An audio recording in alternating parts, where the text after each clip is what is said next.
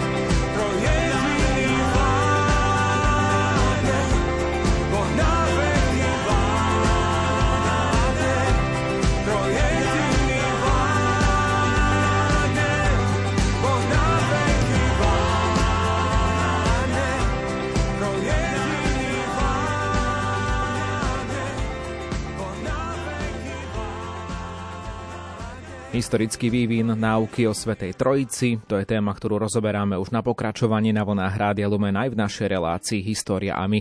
Odkedy cisár Konštancius určoval náboženskú politiku ríše, zdalo sa, že väčšinová frakcia východných biskupov nadobudla prevahu v zápase o trojičnú teológiu. Väčšinová frakcia sa však postupne rozpadla na rôzne skupinky, ktoré celkom rozdielne vykladali náuku o troch hypostázach a podriadenosti loga, syna otcovi. Viac pokračuje náboženský redaktor Jan Krupa. Prvým náznakom toho bolo oživenie arianizmu v 50. rokoch 4. storočia. Nové vydanie arianizmu, označované aj ako novoarianizmus, sa spája hlavne s menami sírčana Écia a jeho žiaka Evnomia. Ecius prevzal od Aria názor, že len nesplodený boh môže byť pravým bohom.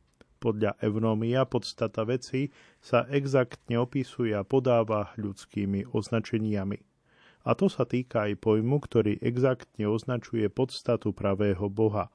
Podľa Evnomia týmto pojmom je nesplodenosť. No podľa cirkevnej náuky logos, teda syn je splodený. A preto jeho podstata podľa a preto jeho podstata nespočíva v nesplodenosti, ale v splodenosti. Keď však podstatou pravého Boha je nesplodenosť a podstatou loga je splodenosť, z toho vyplýva, že otcova podstata a synova podstata nemôžu byť rovné, lebo nesplodenosť je protikladom k splodenosti. Podľa Evnomia toto, čo sme dosiaľ povedali, dokazuje, že otec a syn nie sú homoúzios, čiže nie sú jednej podstaty, ale rozhodne sú heteroúzios, teda sú rozličnej podstaty. Toto tvrdenie o nepodobnosti podstát otca a syna vynieslo tomuto zoskupeniu označenie anhomojovci. Toto pomenovanie je odvodené od gréckého prívlastku anhomojos, ktorý znamená doslova nepodobný. Nové vydanie arianizmu nemohlo medzi biskupmi na východe naraziť na nerozdelený potlesk. Väčšina z nich sa s úprimným srdcom začala dištancovať od áriových radikálnych téz, nepovažovali sa za ariánov a opakovane o tom uisťovali Západ. Keď Ecius a jeho nasledovníci teraz dokazovali, že syn je len vyrobeným dielom a je celkom inej podstaty ako otec, títo biskupy sa museli cítiť skompromitovaní. V reakcii na novoariánov došlo na východe k teologickému protihnutiu. Jeho vodcami sa stali biskupy Bazil Ankirsky a Juraj Laudikejský. Táto skupina sa pevne držala východnej náuky o troch božských hypostázach, ale zároveň sa chcela jednoznačne vymedziť voči arianizmu. Všimnime si. Novoariáni používali pojem plodenie, aby ukázali rozličnosť podstát nesplodeného otca a splodeného syna. Na druhej strane Bazil Ankirsky a Juraj Laodikejský sa odvolávali na biblicky legitimovanú metaforu s protichodným zámerom. Pretože metafora plodenie pochádza zo sveta skúseností, tam treba hľadať aj jej skrytý zmysel. Vo svete skúseností otec vždy plodí potomstvo, ktoré je mu podľa podstaty rovné. Preto to, presne to sa vlastne myslí, keď sa v prenesenom zmysle slova hovorí, že Boh plodí, lebo čo sa týka Boha, musíme sa zdržať akéhokoľvek pomyslenia na sexualitu a vášeň. Keď je Boh na základe metafory zo sveta skúsenosti nazývaný otec, loga či syna, potom to znamená, že zrodil syna ako podstatu, ktorá zodpovedá a je rovná jeho vlastnej podstate. Presne to učili biskupy okolo Bazila Ankierského a Juraja Laodikejského. Syn je v porovnaní s otcom vlastná hypostáza a má svoju vlastnú podstatu ako individuálnu substanciu. Ale práve preto, lebo je v prenesenom zmysle splodený otcom, jeho podstata zodpovedá podstate otca. Túto odpoveď na novoarianizmus možno zhrnúť vetou, syn je s otcom podľa podstaty rovný, respektíve podobný. Vzťah syna k otcovi možno vyjadriť aj prívlastkom homoj úzios. Preto sú obhajcovia tejto náuky označovaní ako homojo úziáni. Do očí bije, ako sa pojem homojos, homojúzios, teda rovnej podstaty, respektíve podobnej podstaty, približuje nicejskému pojmu homoúzios, čiže rovnakej podstaty, respektíve jednej podstaty. Pre istotu to zopakujem, máme tu veľké pripodobnenie dvoch pojmov. Prvý je homojúzios, rovnej podstaty alebo podobnej podstaty, tento pojem je už veľmi taký blízky nicejskému homoúzios, ktoré sa prekladá rovnakej podstaty alebo jednej podstaty. Obidva grécké prívlastky homos a homojos znamenajú ďaleko siahlo to isté, vyjadrujú rovnosť, no v každom prípade s rozdielným otieňom. Homos môže znamenať rovný v zmysle totožný, Naopak homojos znamená rovný v zmysle podobný a síce preto, lebo dve veci, ktoré sú navzájom rovné, nie sú preto ešte aj navzájom totožné. A presne o to išlo. Podľa tradičnej východnej náuky Boh Otec a Syn nemôžu byť navzájom totožní, lebo to už by bol modalizmus. Otec a syn sú dve samostatné hypostázy, každá má svoju vlastnú podstatu, individuálnu substanciu. Napriek tomu platí, Podstata syna je v dôsledku jeho splodenia rovná podstate otca, je teda homoj úzios. S týmto určením sa homojoúziani usilovali spojiť samostatnosť hypostáz otca a syna s rovnosťou ich každého podstaty. Spolu s kňazom Jánom Krupom pokračujeme v našej dnešnej téme po krátkej hudobnej prestávke.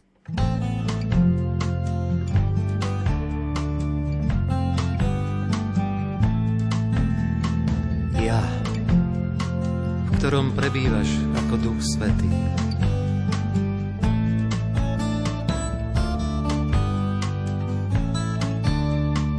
Ty, ktorému sa zverujem ako bratovi a priateľovi.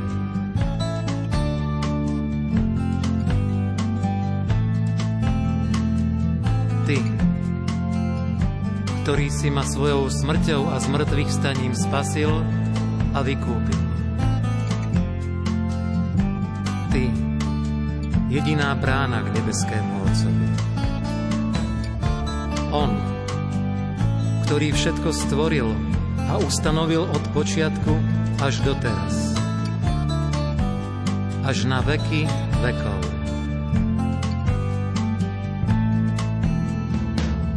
On, prameň života a všetkých milostí z ktorého všetko povstáva a v ňom sa zjednocuje vo väčšnej svetosti.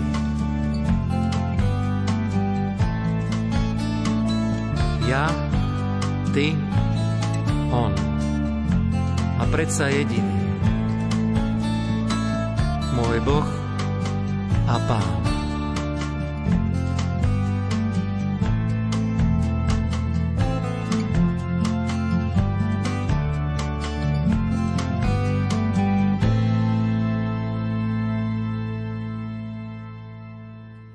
Aj cisár Konštancius sledoval z obavou vznik novoarianizmu. Bolo mu jasné, že len personálne politické opatrenia nemôžu zaistiť cirkevný mier.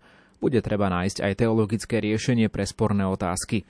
Počas rozširovania svojej vlády na západ bol Konštancius v rastúcej miere pod vplyvom ilírskych biskupov, ktorí sa zdržiavali v cisárovom okolí a fungovali ako jeho poradcovia. S ich podporou zorganizoval Konštancius v roku 357 malú synodu v Sirmiu, ktorá mala zadať nový smer diskusí, aby takto umožnila zblíženie rozdielných stanovísk. Pokračuje Ján Krupa. Nová línia tejto tzv. druhej sirmískej formuly, ktorú tam prijali, smeruje k tomu, aby od začiatku odstránila najväčší problém, citujem, Niektorých rozrušila otázka otcovej a synovej podstaty, čiže diskusia okolo homo usios a homoi usios. Preto táto vec sa vôbec nemá spomínať a nikto nemá o tom kázať. Vo svetých písmach sa o tom vôbec nepojednáva, pretože presahuje ľudské poznanie a nikto nemôže vysvetliť synovo narodenie. Zjavne len otec vie, ako splodil svojho syna, a len syn vie, ako bol splodený otcom. Z tohto zákazu hovorí úsudok, že v debate o otcovej a synovej podstate nemožno docieliť žiadnu zhodu, preto sa javí lepšie diskusiu zastaviť. Druhá sirmíska formula súčasne zastupuje rozhodné trojičné teologické stanovisko. Existuje len jeden Boh a jeho jediný syn Ježiš Kristus, no nie dvaja bohovia. V druhej sirmískej formule sa ďalej učí, že otec je väčší ako syn a síce slávou, dôstojnosťou, znešenosťou, majestátom a dokonca aj menom otec.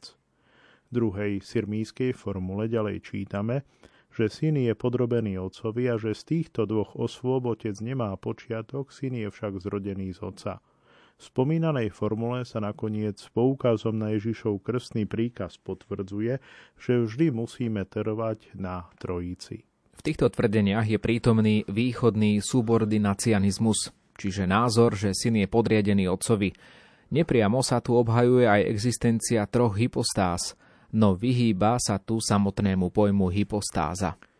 Mohli by sme tak obrazne povedať, že táto formula sa pokúša oboplávať najťažší terminologický útes a napriek tomu priviesť k platnosti teologickú tradíciu východu.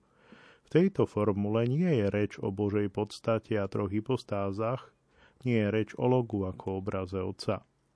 Tento návrh riešenia nadobudol váhu na jednej strane vďaka cisárskej autorite a potom tým, že sa podarilo pohnúť k podpisu šedú eminenciu západného episkopátu, čiže takmer storočného biskupa Osia Kordobského, ktorý sa veľmi zaslúžil o Nicejský koncil. A takisto sa podarilo pohnúť pápeža Liberia, ktorého skrotili dva roky v exile v Trákii.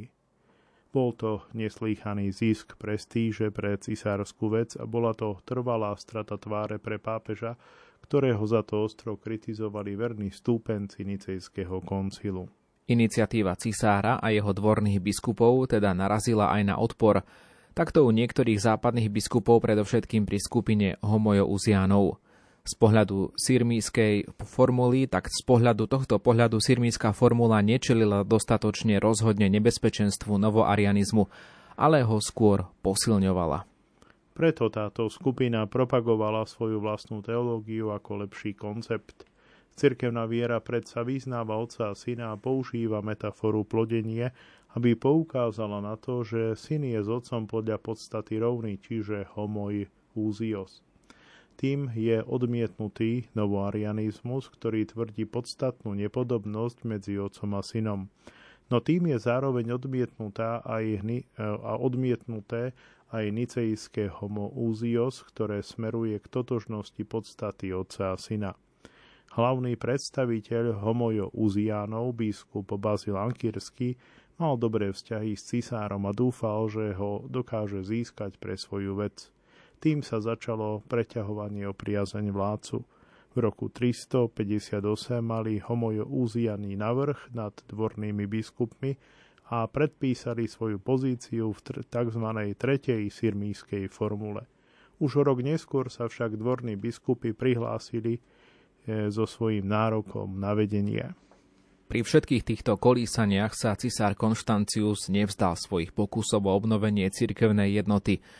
Zmysle mu neschádzal projekt ekumenického koncilu, aký jeho otec Konštantín uskutočnil v Nicei v roku 325. Aby pripravil tento rížský koncil, priviedol rivalizujúce skupiny dvorných biskupov a homojo uzianov k rokovaciemu stolu v Sirmiu.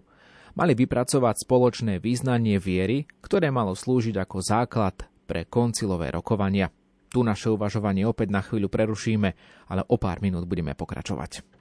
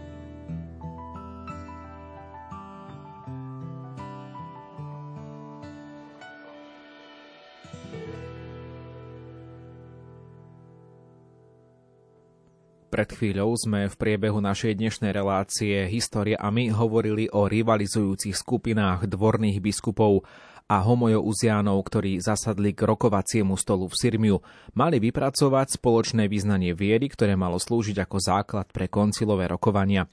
Na počudovanie však rivali sa zhodli na spoločnom texte, na tzv. štvrtej sirmískej formule.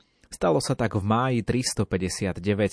Jej rozhodujúce pasáže znejú Veríme v jediného a pravého Boha, Otca, Vševládcu, stvoriteľa a usporiadateľa vesmíru a v jednorodeného Božieho Syna, ktorý bol bez vášne splodený z Boha pred všetkými vekmi a pred každým počiatkom, pred mysliteľným časom a pred každým pochopiteľným bytím, skrze neho boli zhotovené aj veky a vzniklo všetko.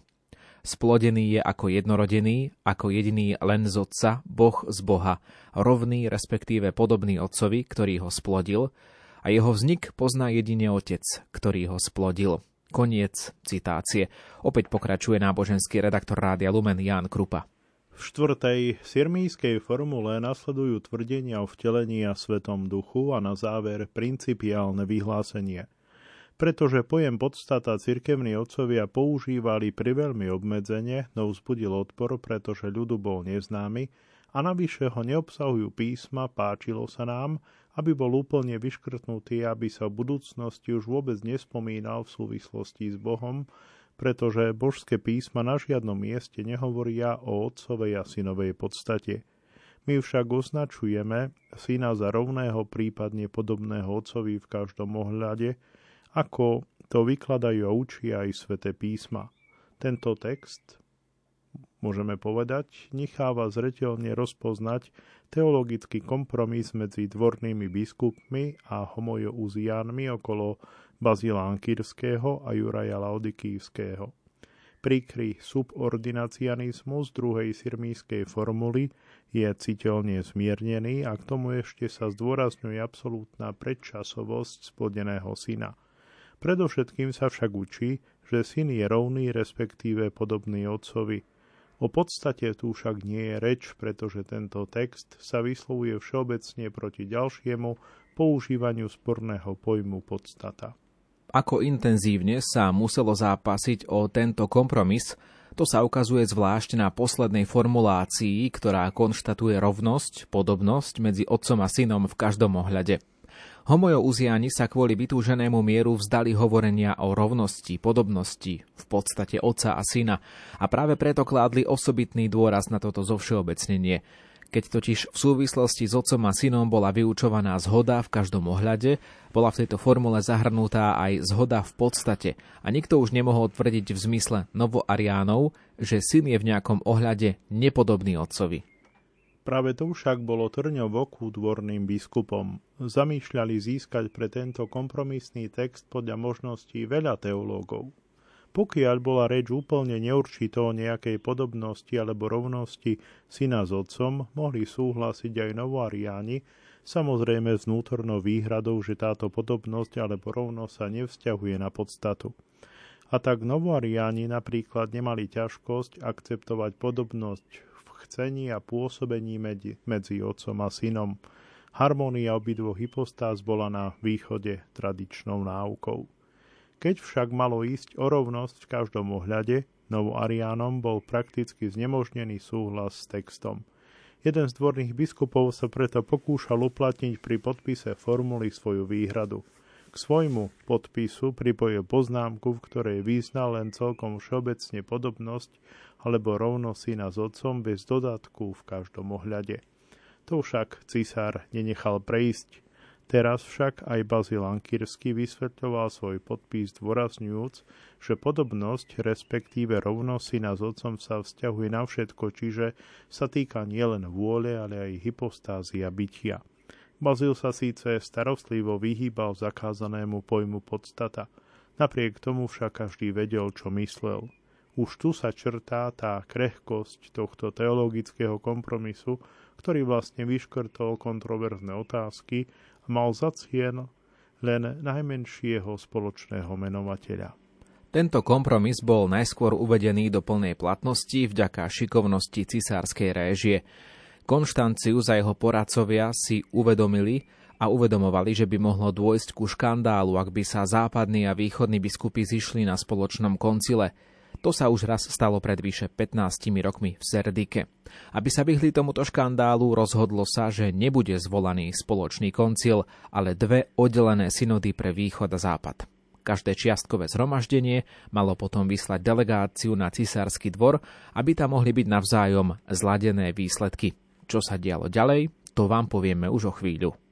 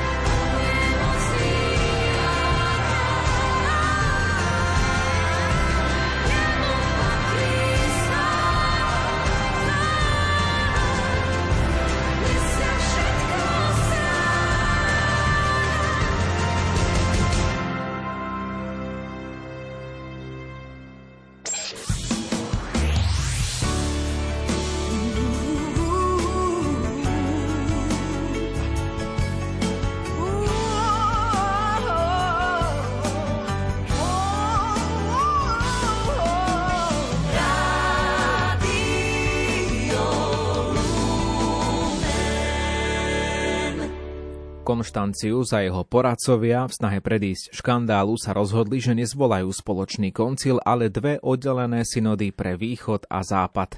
Pri tejto konštatácii sme skončili náš predchádzajúci vstup v relácii historiami a pokračujeme ďalej s náboženským redaktorom Jánom Krupom. Úspech dal tejto taktike za pravdu. Obidve čiastkové synody z roku 359, ktoré zasadali v italskom Rimini a v Isaurskej Seleúcii, sa spočiatku nechceli dať na text 4. sirmískej formuly a robili protinávrhy. No delegácie oboch synod tak dlho spracúvali cisárovi dôverníci, až sa napokon dali na cisárskú líniu.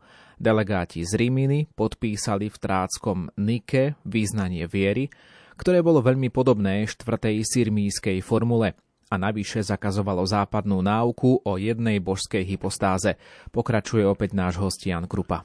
O rovnosti, respektíve podobnosti medzi otcom a synom bola reč v tomto texte už len celkom všeobecne, to jest bez dodatku v každom ohľade. Po návrate do Riminy delegáti zaprisahávali tam čakajúcich biskupov na toto význanie, ktoré kvôli upokojeniu nálad bolo dodatočne skorigované niekoľkými antiariánskymi anatémami, teda kliatbami. S týmito závermi v aktovke vycestovali noví vyslanci na cisársky dvor v Konštantínopole, kde sa nachádzali aj delegáti rozhádanej synody v Seleúcii a boli konfrontovaní s výsledkami rokovaní v Rimini a Nike.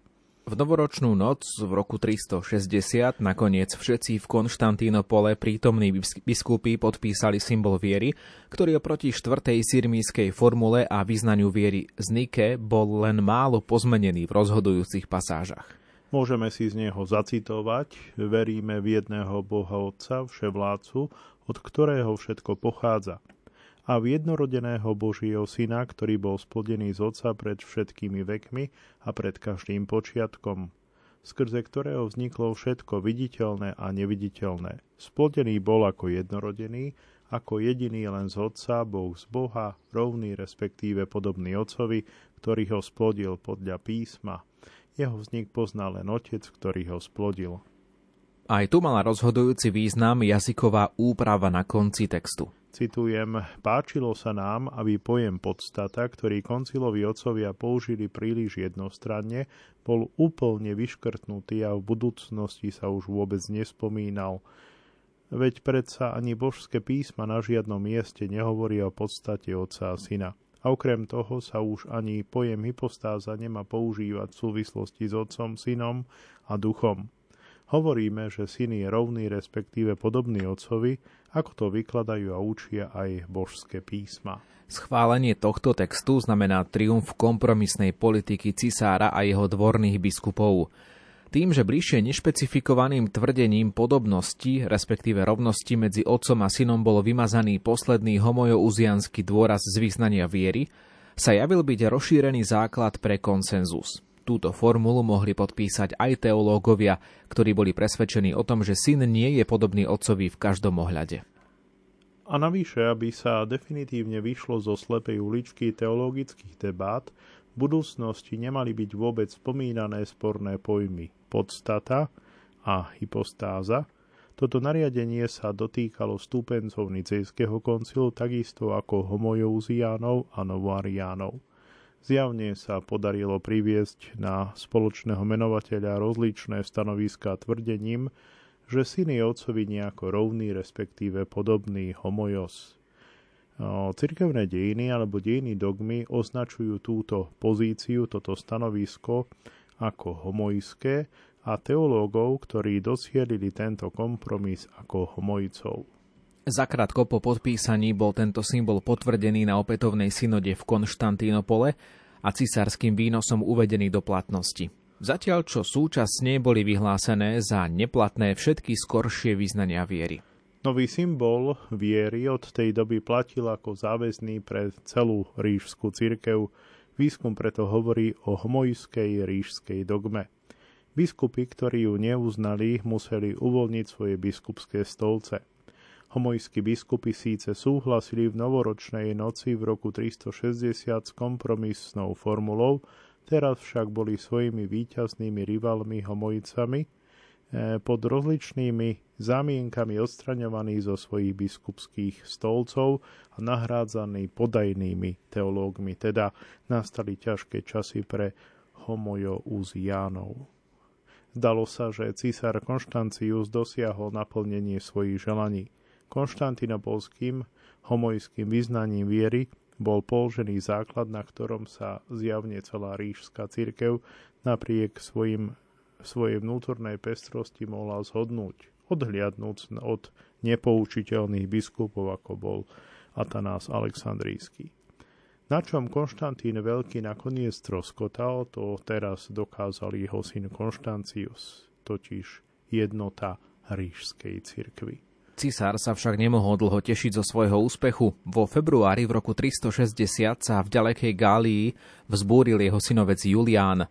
Na ťažení proti uzurpátorovi cisár Konštancius v novembri 361 prekvapivo zomrel v Tarze.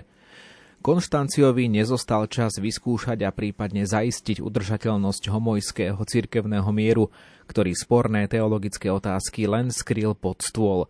Za krátkej vlády jeho nástupcu Juliána v rokoch 361 až 63 sa podstatne zmenili pomery, o čom vám o chvíľu viac povieme. Teba,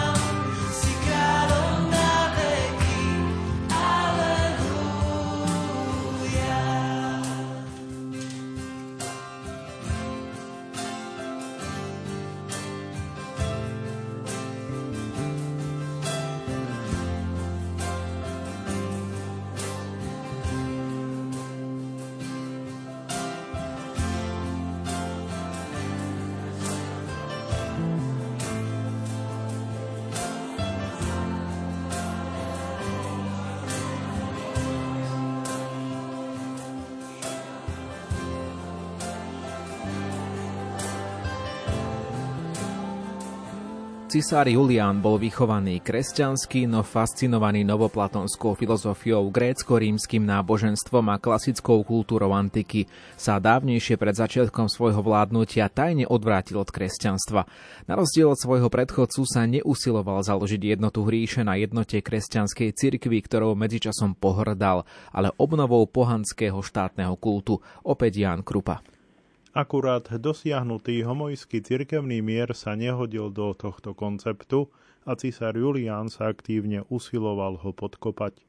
Biskupom, ktorí boli počas Konštanciovho vládnutia zosadení a poslaní do vyhnanstva, Julián dovolil návrat na svoje biskupské stolce, kde už boli medzičasom inštalovaní iní homojskí biskupy. Toto v úvodzovkách tolerantné opatrenie bolo v skutočnosti čistou vypočítavosťou. Vzhľadom na kresťanmi preukázanú chuť sa hádať, Julian považoval za isté, že namáhavo skrývané rozdelenia cirkvy sa obnovia a vyostria a že kresťanstvo tak urýchli svoj vlastný zánik. K vyhnaným biskupom, ktorí boli v roku 362 povolaní späť, patril aj Atanás, symbolická postava sporov o arianizmus. Výhodou pre ňoho bolo, že jeho protihráča Juraja, ktorý podporoval homojskú cirkevnú politiku už koncom roka 362 zlinčovala Aleksandrijská zberba. Atanás teda už nemal vo svojom biskupskom meste žiadneho vážneho rivala. Inak ako císar Julian Azda očakával, Atanás sa nevrhol bezústne do teologickej agitácie, ale svoju stratégiu vybavil veľkou citlivosťou. Viedol ho názor či poznanie, že početným biskupom, ktorí sa viac menej ochotne podriadili Konštanciovej náboženskej politike, nesmie klásť príliš veľké prekážky do cesty, ak ich chce získať. Keby odsúdil všetkých biskupov, ktorí podporovali homojský kompromis, tak by si všetkých vlastne znepriatelil. Preto Atanás kládol len niekoľko elementárnych podmienok, ktoré museli splniť jeho biskupskí kolegovia, aby boli prijatí do cirkevného spoločenstva. Totiž mali akceptovať nicejské vyznanie viery a odsúdiť arianizmus. Všetko ostatné malo byť potom odpustené a zabudnuté – Podobne konal aj pápež Liberius v Ríme, v jeho prípade bola takáto zhovievavosť zvlášť primeraná, lebo samotný Liberius sa skompromitoval svojou slabosťou oproti Konštanciovi a musel zo svojej strany dúfať v zhovievavosť. Zo strany Atanáza, ktorý sa nikdy nepoddal a nemal žiadnu pohnutku k seba kritike, bola táto ústretovosť priam, povedali by sme, geniálna. Atanás podnikol aj ďalší dôležitý krok ku konsolidácii nicejskej viery. Ešte vo februári 362 zhromaždil okolo seba malú synodu, ktorá nielenže mala potvrdiť vlastnú teológiu, ale aj sa vysloviť k možnostiam prijať aj iné teologické zoskupenia do cirkevného komúnia.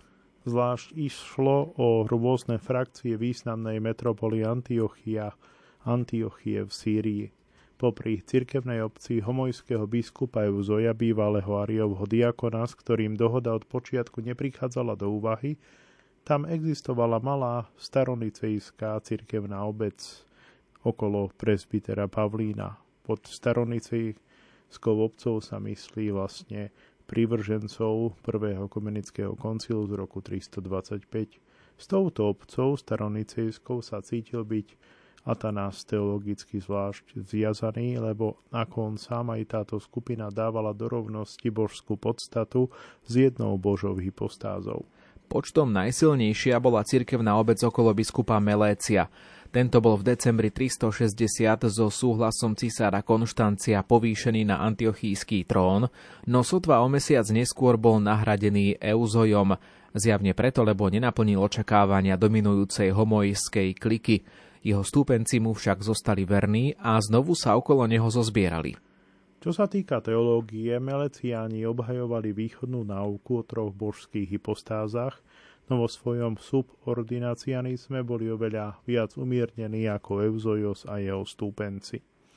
Obidve zoskupenia, teda staronicejci okolo Pavlína a Meleciovi stúpenci, teraz vyslali zástupcov do Alexandrie – ako podmienku cirkevného komunia Atanás aj tu uviedol odsúdenie arianizmu, uznanie Nicejského koncilu a navyše odsúdenie náuky, že Svetý duch je stvorenie a že je oddelený od Kristovej podstaty.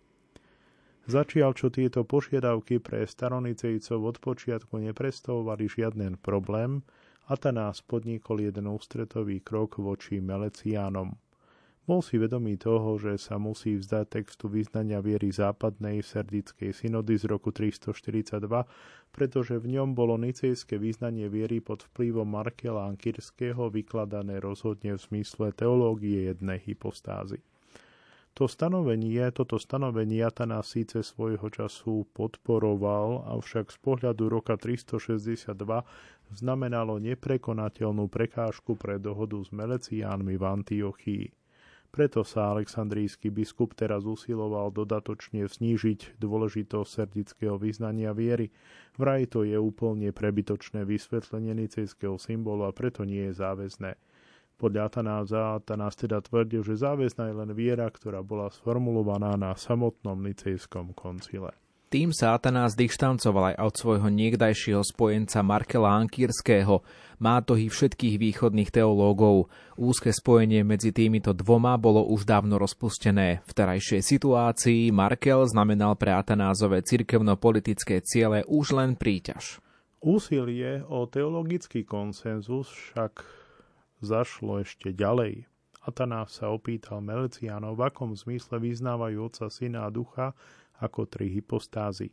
Je tým myslené, že tieto hypostázy sú rôznej podstaty, či podobne ako traja ľudia od seba oddelené, že ich treba chápať ako rôzne substancie, ako napríklad zlato, striebro a bronz, či ako tri princípy, prípadne troch bohov. Všetko toto Meleciáni odmietli s poukazom na to, že svojou náukou chcú vyjadriť len vieru v Svetú Trojicu a síce nie v nominálnu, ale skutočne jestvujúcu a reálne existujúcu Trojicu. Aj podľa nich existuje len jedno jediné božstvo a jeden jediný princíp, arché. Syn je rovnej podstaty s otcom, homoúzios, a duch nie je ani stvorenie, ani cudzí božstvu. Tieto vysvetlenia Atanás akceptoval. Naopak zástupcov staronicejčanov sa Atanás spýtal, či ich teológiu predsa len netreba chápať v Sabéliovom zmysle, to je modalisticky. Toto staronicejčania zo svojej strany odmietli a vyhlásili, že o jednej hypostáze hovoria len preto, lebo syn má bytie z otcovej podstaty a prirodzenosť oboch je jedná tá istá. Na záver obidve skupiny ešte raz potvrdili, že viera v nicejskom symbole je sformulovaná výstižnejšie a jednoznačnejšie a preto sa ňou sa vlastne ňou treba v budúcnosti uspokojiť. Obsah rokovaní dáva tušiť, prečo Atanás videl v Nicejskom koncile skutočnú šancu pre jednotu cirkvy. Tento symbol, na rozdiel od neskorších význaní viery na východe aj západe, nikde nehovoril výslovne o jednej božskej hypostáze, ale takisto ani o troch hypostázach. To, čo zo systematického hľadiska mohlo byť hodnotené ako logický deficit, sa neskôr ukázalo ako prednosť. Práve preto, lebo nicejské význanie viery nechalo otvorenú otázku hypostáz, mohlo teraz slúžiť ako základ k dohode. Tu naše rozprávanie s náboženským redaktorom Janom Krupom opäť na mesiac prerušíme a tretí štvrtok v mesiaci jún, verím, že nebudete chýbať pri rádiách, to je čas našej večernej premiéry relácie historiámi, alebo presne o týždeň v popoludnejšej repríze na vlnách Rádia Lumen. Opäť sa vrátime k téme historický vývin náuky o Svetej Trojici. Zo štúdia vás pozdravuje aj Ivo Novák. Do počutia.